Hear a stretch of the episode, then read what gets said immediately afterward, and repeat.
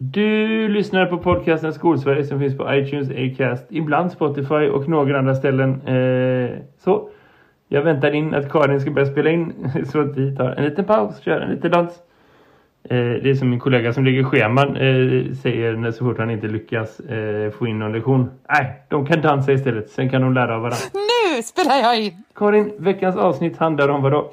Veckans avsnitt handlar om den nya eh, idén eller nya förslaget eller nya eh, ja, uppdraget från regeringen och riksdagen att eh, införa utbildning i sex och samlevnad för lärarstudenter.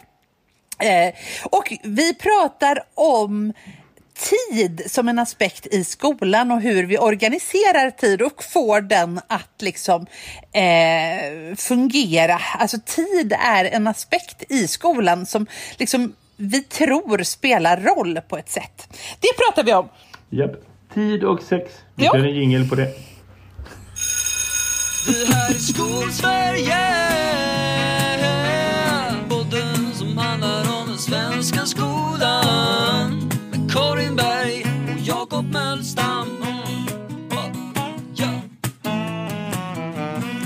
Karin, eh, vi rullar för avsnitt 220 någonting. Jag vet inte exakt vad. Det är torsdag den 3 september.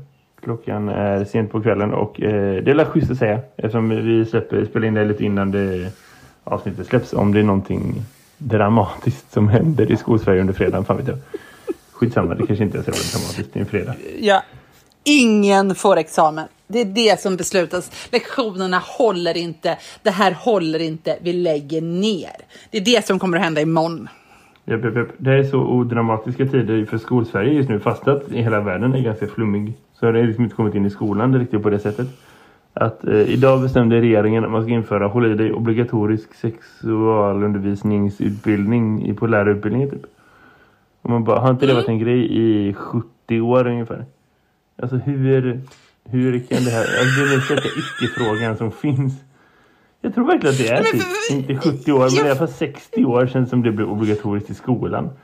Alltså det är så här, Ja, fast, snacka om att liksom skolan är tillbaka till att nej, nej men det är som vanligt. saken är ju den Jakob, att jag reagerade på det för att det är ju en oerhört ineffektiv grej att lägga in det som vadå, en tvåpoängare på lärarutbildningen. Eh, Innan de som går lärare, alltså då ska det läggas in då från och med vadå, 2021. Alltså innan vi får ut de här lärarna, då är det ju vadå, 2026. Och sen ska de börja jobba. Alltså det tar ju så lång tid innan det här får någon effekt överhuvudtaget. Alltså jag tänker så här annars att det som är mitt problem med sexualundervisningen det är att vi har fått ett sånt här häfte från Skolverket. Jag har det. I, eh, alltså det är inte ens digitalt. Jag har boken i min, min bokhylla, tror jag, på jobbet. Eh, Där det då står hur du implementerar sexualkunskap i ditt ämne. Eh, typ bish, den heter inte så, men det, det är det som är huvudsyftet med den.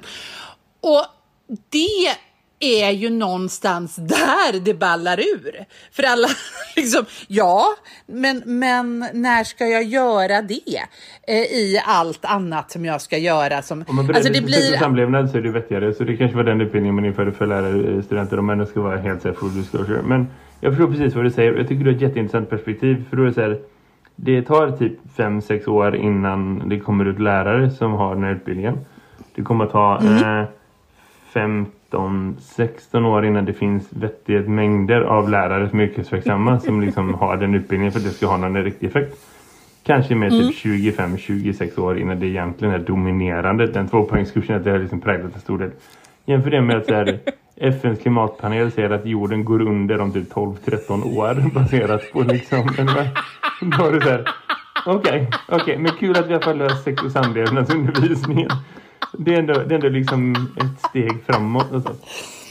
Det hänger ihop med liksom att Ja. en, en, en eh, forskning som jag känner till om eh, eh, amerikanska armén genomförde för några år sedan kopplat till eh, vad som händer när man blir utsatt för radioaktiv strålning i mängder av typ kärnvapenattacker eh, och så.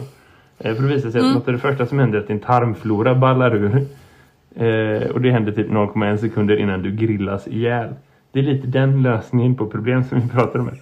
Jag säger inte att det inte är nödvändigt. Men, men det bara känns som att så här, Ja, men det är spännande som du säger. Apropå effektivt, liksom, vi, vi behöver prata skara någonstans och så behöver vi prata om Eh, som sagt, vi har haft obligatorisk sexualundervisning i sex och samlevnadsundervisning eh, borde man väl säga nu för tiden. Men här har jag inte alltid hetat det.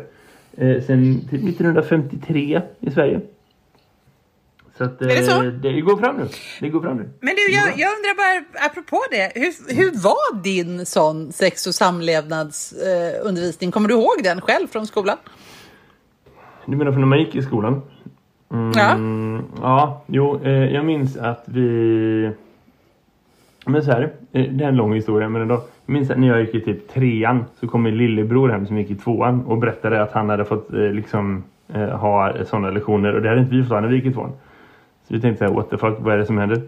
Eh, sen när vi kom till eh, årskurs fem så var det någon, om typ tre, fyra lektioner kanske kopplat till det. Med våran väldigt, väldigt trötta mellanstadielärare. Som sätter på en film som kan ha hetat, alternativt kanske bara dubbades till oss, nej, av oss. Till filmen Man tar en tant. och det är precis vad du tror att det är. En tecknad film som liksom Man tar en tant! Ja, nej, ja precis. Det var kanske vad vi definitivt. Jag minns att min klasskamrat Viktor som var han som var superspeedad. För en gångs skull var superseriös. Satte sig längst fram på golvet framför den här typ skärmen, den här tvn typ. Och eh, ropade ut i rummet. Den som skrattade så jävla omogen nu. Och två sekunder senare låg han på golvet och dog av skratt.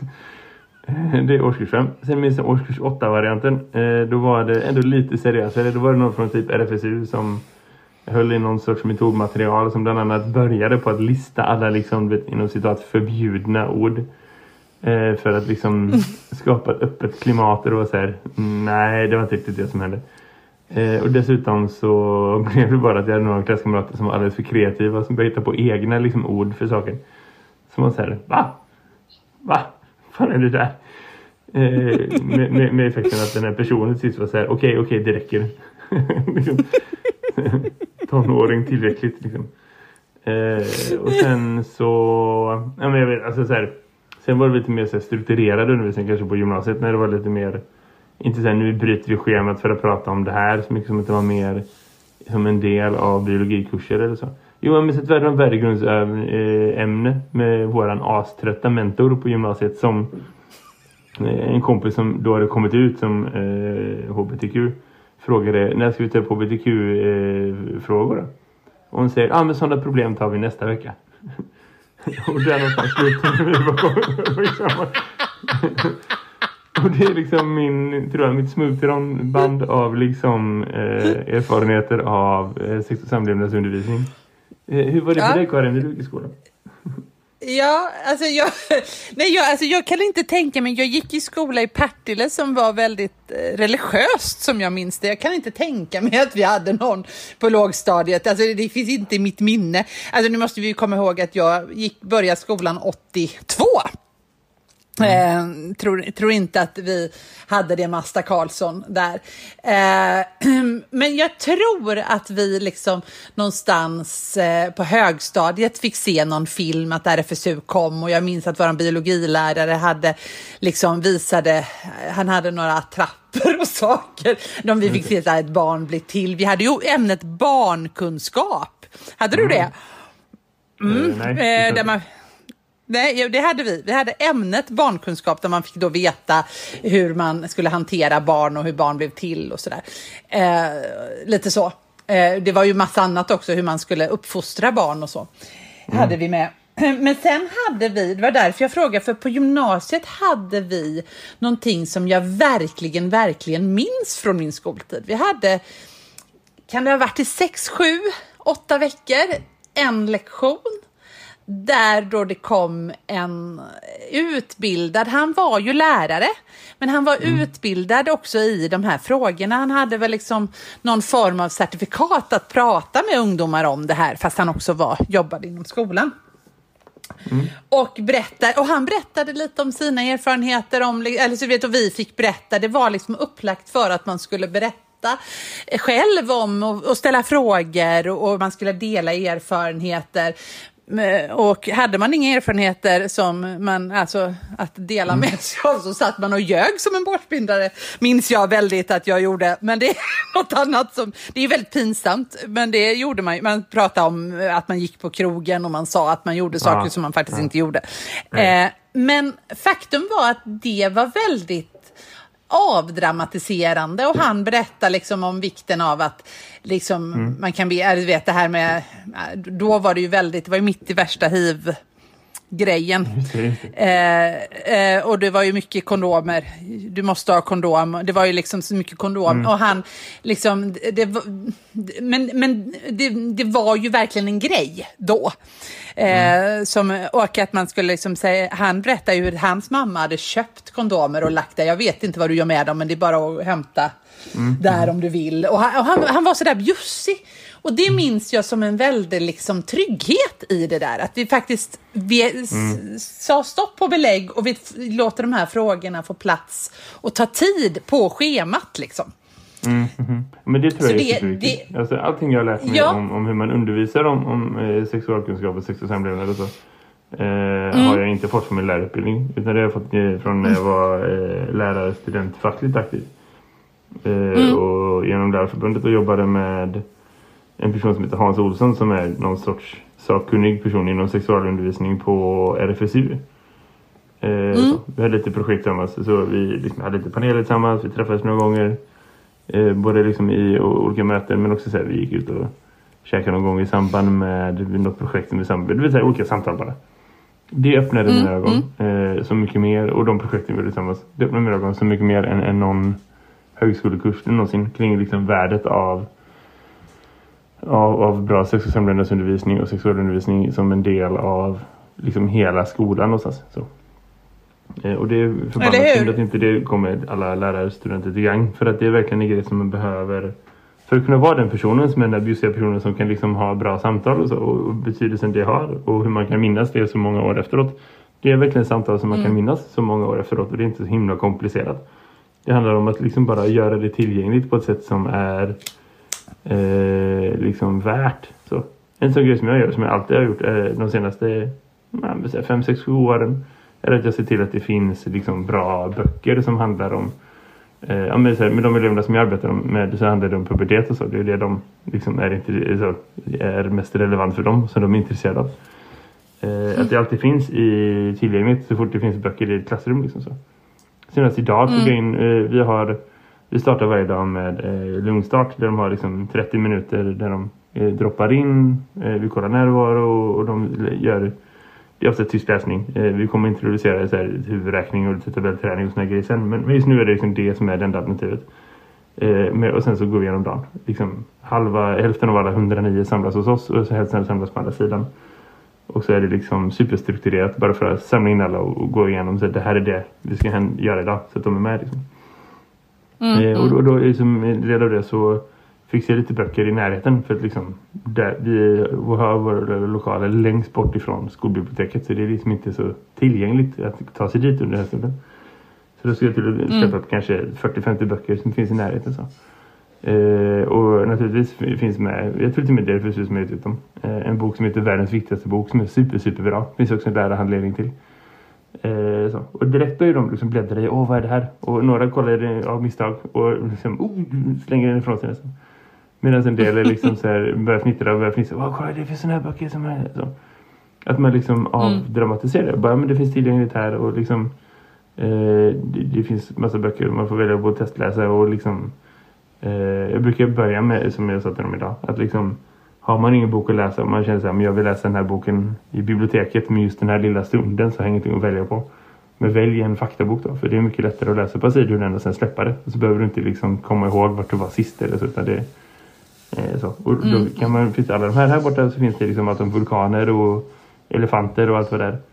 Eh, och så bara peka ut dem. Här finns böcker om kroppen och puberteten och grejer.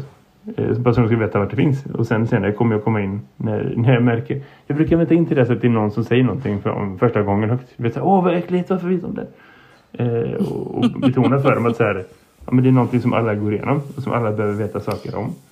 Och det minst pinsamma sättet att lära sig är ju att läsa själv när man själv är intresserad och vill veta. För då får du veta precis så mycket som du vill. Eh, och de här böckerna handlar bara om det som är precis eh, liksom. För det är ju verkligen en steg för steg process. Är det, så? Och det, det är ju ganska uppenbart men man behöver sätta ord på det för elever. Man behöver förklara för dem Mm. att liksom eh, ja, men du kommer inte få lära dig allt som handlar om eh, sexualkunskap just nu. Det hade varit helt orimligt att lära sig det när man är tio. Liksom. Och det är ingenting som eh, heller hade varit särskilt smart att undervisa. Ungefär som att jag på dagens mattelektion inte kommer lära dig allt som finns i hela världen om matematik. För det hade varit ganska onödigt. så, utan liksom vi tar det som finns just nu och sen så kommer vi tillbaka till det lite senare, lite senare, lite senare. Eh, så. Eh, Och, och för att göra det supertydligt, för att de verkligen ska ha, få en aha-upplevelse så brukar jag koppla ihop det också med liksom, eh, så att det är en process som fortsätter långt, långt upp när man blir äldre. Eller så. Att liksom så, sen när du blir äldre så går du, när man väntar barn då får du gå och lära dig mer om det och hur det funkar. Och liksom, man får lära sig det man behöver när man behöver. Eh, så. Och just nu, det du behöver lära dig just nu handlar om, om puberteten och vad som händer där. Så man inte liksom är med om, om att man växer upp på ett sätt och så tror man att oj, är det något fel? Och så är det inte det. Eh, eller att man liksom eh, går runt och tänker sig, vadå, är jag onormal? Och så är det helt vanligt. Eh, och man behöver inte säga det mer än så för man ska vara så här, aha okej. Och sen så kommer det vara världens mest avdramatiserade sak att liksom man läser sådana böcker också. Och det är ett sätt in, att få in dem på att sen ha strukturerad undervisning på ett sätt som jag tror är så avdramatiserat som du beskriver. Ja, Men jag tror att det är jätteviktigt. Jag kom just att tänka på det nu när du säger att du, du hade liksom en kompis som sen kom ut som hbtq och hela den, hela den liksom, eh, paketet som vi idag ändå har avdramatiserat. På, då på 80-90-talet när jag gick i skolan så fanns det ju inga Alltså, alltså på riktigt så pratade man inte om människor eh, att det liksom var Jag vet att vi hade en väldigt hetsk debatt om homosexuella skulle få skaffa barn. Men att Just det inte... Eh, att det, det hade vi på samhällskunskapen. Men att vi skulle liksom ens prata om oss själva i den typen av ordalag. Du vet, att någon skulle komma ut. Det fanns liksom inte ens i vårat, våran sinnevärld. Eh, och det tänker jag ju just att där har vi ju kommit väldigt långt ändå. Eh, just det med, med den här typen av böcker, med litteratur, med saker som händer i, även i populärlitteraturen eller, eller alltså po- populärkulturen. Och populär, Alltså vi har ju ändå, alltså man kan skratta åt att vi har haft sexualundervisning. Alltså någonstans måste ju skolan också gjort, få ta lite cred för att vi faktiskt har kommit en bit eh, som vi har. Alltså det, det har ju het, eh, gapat och skrikit lite, liksom ganska mycket om den här våldsporren då som, som tydligen årskurs 10, 4 ser på och googlar på och som då skolan ska behöva vara Ja. någon motpol till. Men jag tänker att eh, ja, men vi gör ju också någonting rätt. Jag tror liksom, ja visst absolut, för att bara svara på den här sättningen, absolut det finns tioåringar som, som ser saker som absolut inte är åldersadekvata. Men det är ju långt ifrån en norm. Alltså det är långt ifrån en norm. Och det är klart man måste Ja. mäta det, men man ska inte mäta det på ett sätt som, eh, som liksom... Så. Det jag egentligen ville säga var att jag läste en superintressant bok, eh, lite på det du pratade om där med liksom att, att man tänker att liksom eh, ja, men så här, att hbtq-personer var någon annan grupp som man ändå liksom normaliserade först innan det blev en del av en själv. Jag läste en bok av en memoar, eh, bok, memoar, han är fortfarande ganska ung, eh, av Justin Buttigieg som är Pete Buttigieg eh, man. Du vet han som eh, kandiderade till president, en ung kille som var borgmästare i typ USAs motsvarighet till Alingsås om vi är överens. Liksom så. Eh, South Bend. Och, och hans man som har blivit värsta frontfiguren inom amerikansk kultur eh, för att han är supercool och för att liksom han kandiderade väl in liksom i, i, i förlängning då till, till att bli liksom USAs första man eller vad man säger. Eh, och han har skrivit en bok som heter eh, I have something to tell you som eh, handlar om precis det. Där han bland annat beskriver att han nu växte upp liksom i en superkristen så här, liksom mitt i USA-samhälle där det ändå var liksom folk som accepterade liksom kulturella aspek- aspekter av, av hbtq-rörelsen och liksom du vet Hollywood gay-grupper och liksom Ellen DeGeneres var accepterade och så.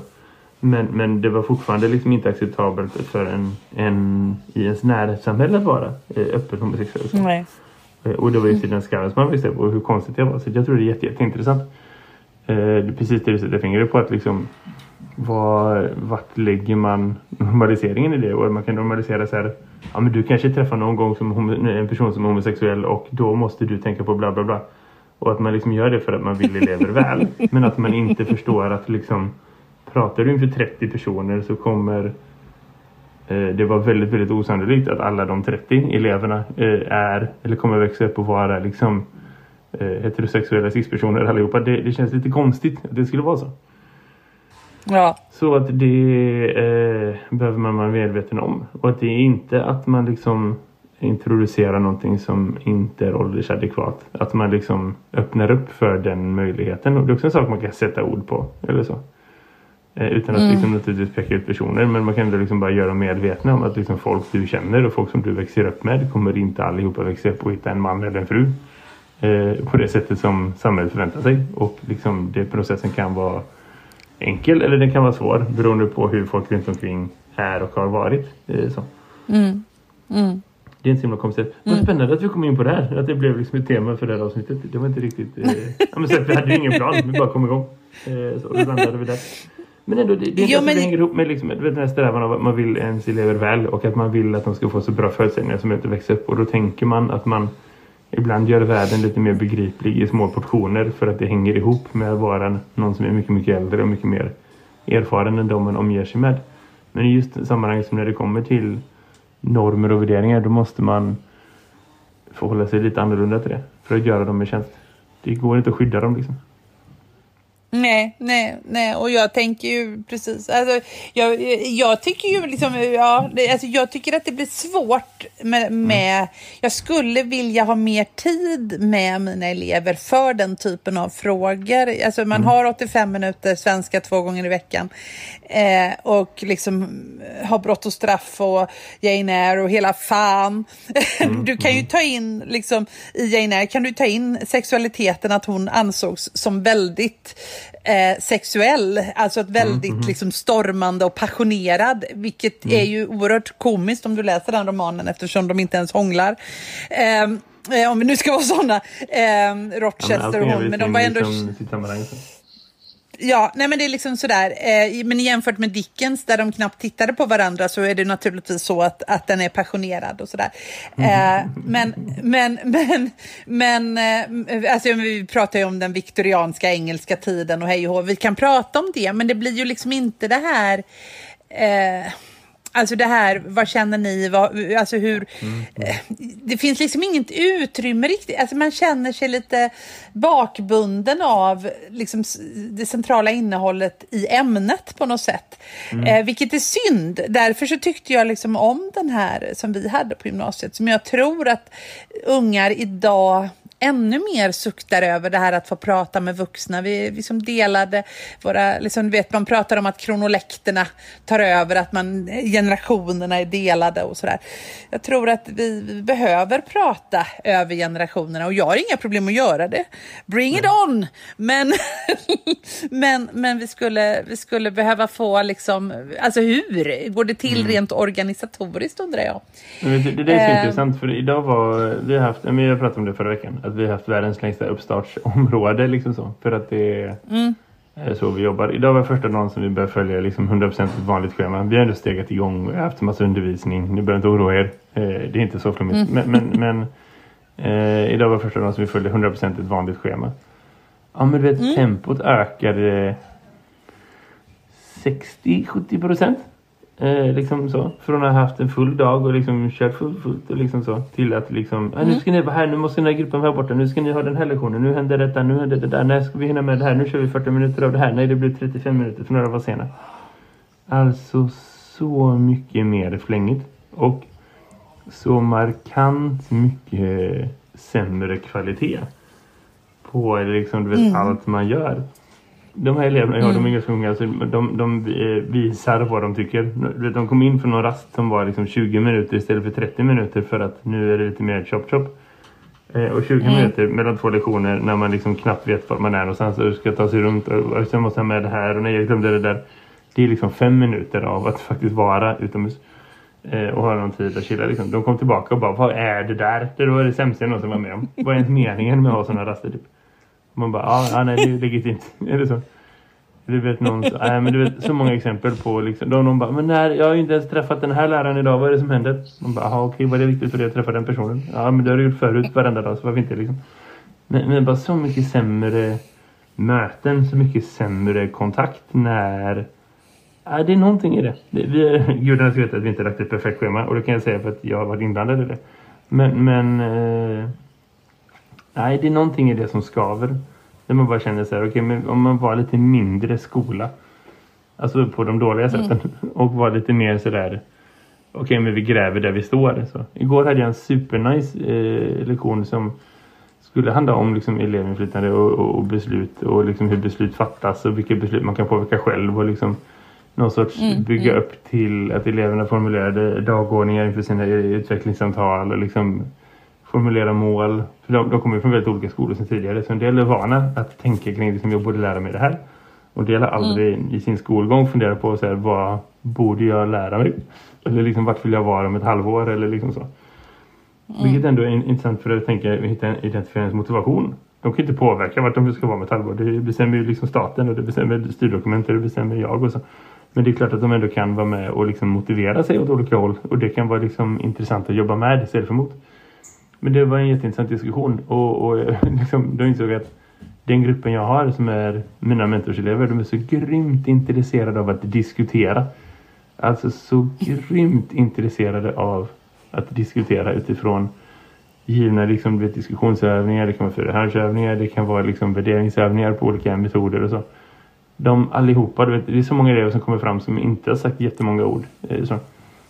Som helt plötsligt bara tycker om att dela åsikter och förstå varandra och liksom det är verkligen någonting de har tillsammans som ett gemensamt intresse och som de gemensamt, där de öppnar upp för varandra. Det var någon som var så här, ja men vet du, räcker upp handen, som inte har sagt kanske mer än tre, fyra saker på två veckor inför liksom alla. Men vi har pratat mycket men inte liksom så.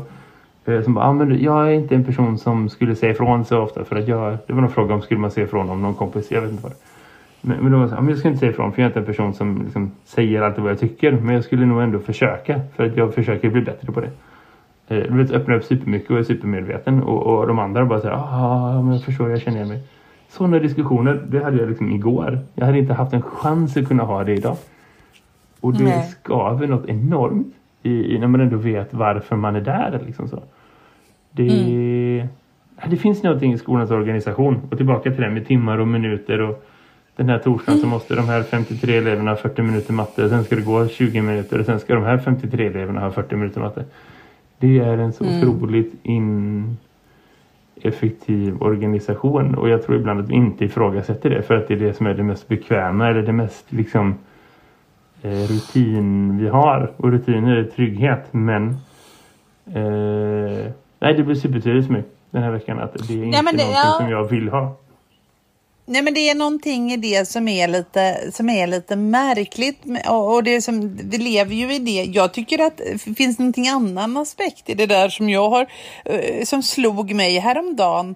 Eh, att, att, för, eller jag, om vi liksom bara, jag ska bara swisha förbi men det, det kom en, mm. UR kom ut med någon Eh, ja, någon dokumentär om att unga människor skriver sämre idag än vad de någonsin har gjort. Och, och eh, ja, och det, det orerade som det i tidningen och hit och dit och det var liksom överallt. Eh, den heter Skriv... Vad heter den? Skriv... Glappet va? Att det var liksom skillnader mellan människor och sådär. Mm, och jag, jag, jag, har ju liksom lite sådär att om man frågar vuxna människor skriver unga sämre idag så har de ju jämfört med vad då och hur vet vi det? Och, alltså det finns massor med saker man kan mm. ställa frågor till kring det där. Mm. Men en sak som vi konkret vet som man i Göteborgs kommun gjorde mm. eh, åtminstone 2013 det var ju att man gick från 100 timmar eh, alltså en svensklärare undervisade 100 timmar i svenska per termin mm. Mm. Eh, och kurs liksom eh, till 85 timmar mm. Från 2013 på grund av nedskärningar. Mm. Eh, vilket då innebar att de fick en hel kurs till. Vi hade liksom fem mm. kurser innan och nu har vi sex kurser innan. Eh, så inte nog med att vi fick färre timmar, vi fick också färre förut, sämre förutsättningar att liksom förbereda de här timmarna. Eh, mm. och det hade väl varit en sak om vi fick 85 timmar med varje elev men inte fler. Alltså, men du får liksom båda de två aspekterna. Du får mindre tid och du får liksom fler elever. Men vi förväntar oss att du ska få samma resultat. är du med liksom på den? Att, att vi, och vi räknar på något sätt bara antalet lektioner, att vi liksom får ihop någon slags pussel. Det är liksom lite, vi tangerar på det du säger att det här att för 53 elever ska ha 45 minuter matte här nu. Eh, och då kan vi säga att vi har haft matte. Har du matte med dem ändå?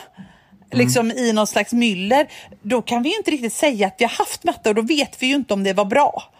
Eller vi vet i Nej. alla fall inte om vi har haft Men det. jag Men vi förstår, kan men säga... jag tror inte att vägen att gå är att vara mer alltså, systematisk i, den, i det Nej. mätandet. För det är det som jag tror det skaver i. För att, jag, menar, jag förstår vad du säger. Och samtidigt, om man Mm. ska vara lite så djävulens advokat, det är ju ingenting som säger att om du har rätt 15 timmar mer med dem att de automatiskt hade blivit bättre. Eller att de för den delen ens, eh, att man ens kan förmoda att de hade blivit bättre av det. För, eller att du Nej. för den delen gör sämre jobb för att du tar en sjätte kurs. Det beror ju på helt hur organisationen är. Har du samma Mm. kursinnehåll i sex olika grupper så kan ju det vara en helt annan sak än om du har sex olika kurser. Som vilket man ändå skulle kunna ha om man tänker olika eh, program Mm. eller olika liksom, ämnen eller olika årskurser eller så. Där skulle man ändå kunna Mm. tänka att liksom, det hade kunnat betyda alltså, två helt olika för, förutsättningar bara i det. Liksom.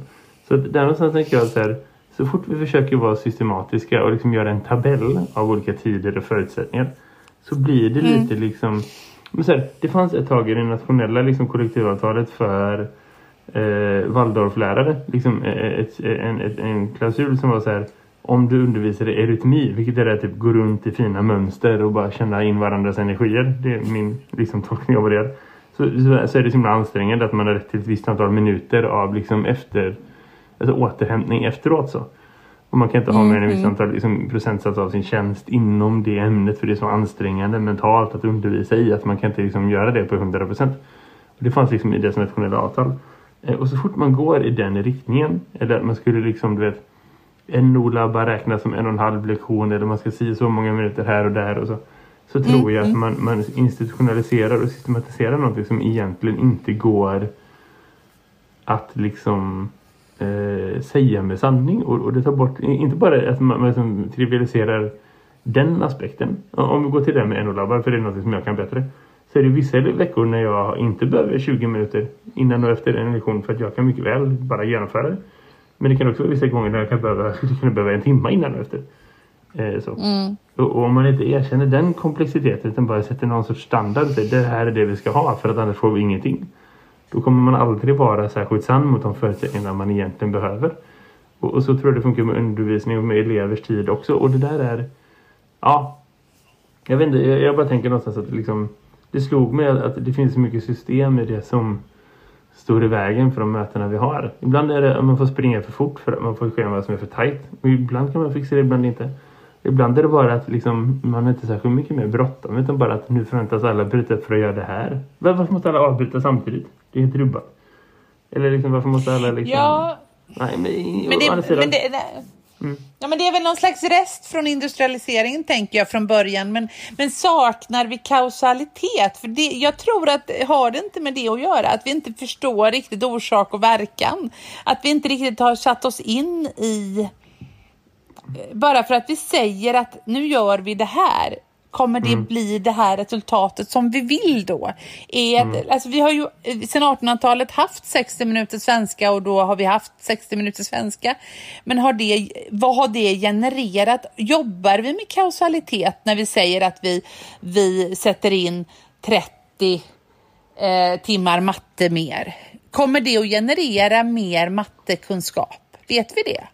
Nej. Vi, alltså finns det kausalitet i det sambandet? Är vi säkra? Alltså finns det det? Det, det Nej, det finns inte överhuvudtaget. Men, men det, det... Nej, det, det är klart inte gör. Eh, absolut inte. Inte på någon nivå. Inte på en lokal nivå, inte på en nationell nivå, inte på en global nivå. Det där är verkligen så. Du, en, en total parentes men som ändå är värt att uppmärksamma i, i, ur ett skolperspektiv om man ska prata om, om kausalitet, hur man mäter skola och så. Eh, om man tänker PISA en stund.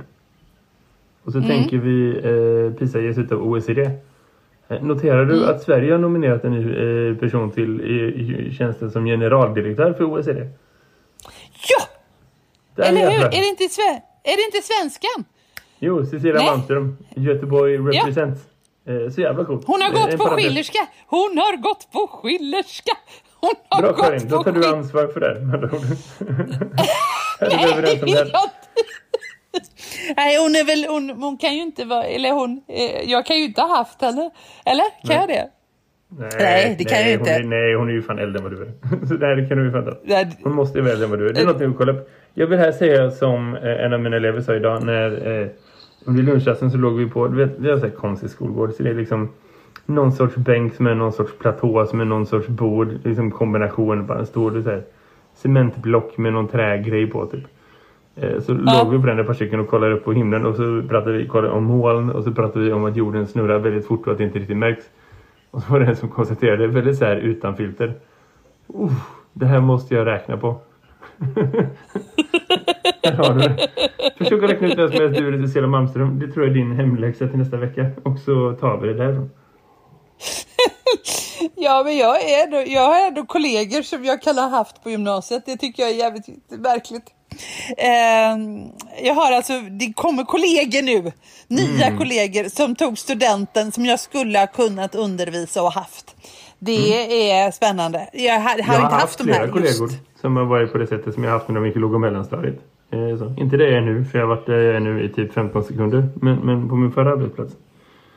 Så. Men har du det? Karin, som som du hade i låg och mellanstadiet? Jajamän! Ja, Jajamän. Du, det är dags att börja runda av det här avsnittet också. Eh, det Ja. var ett samtal. Det var ett samtal, det var ett samtal. Eh, så är det. Eh, nu är det snart eh, det, ja.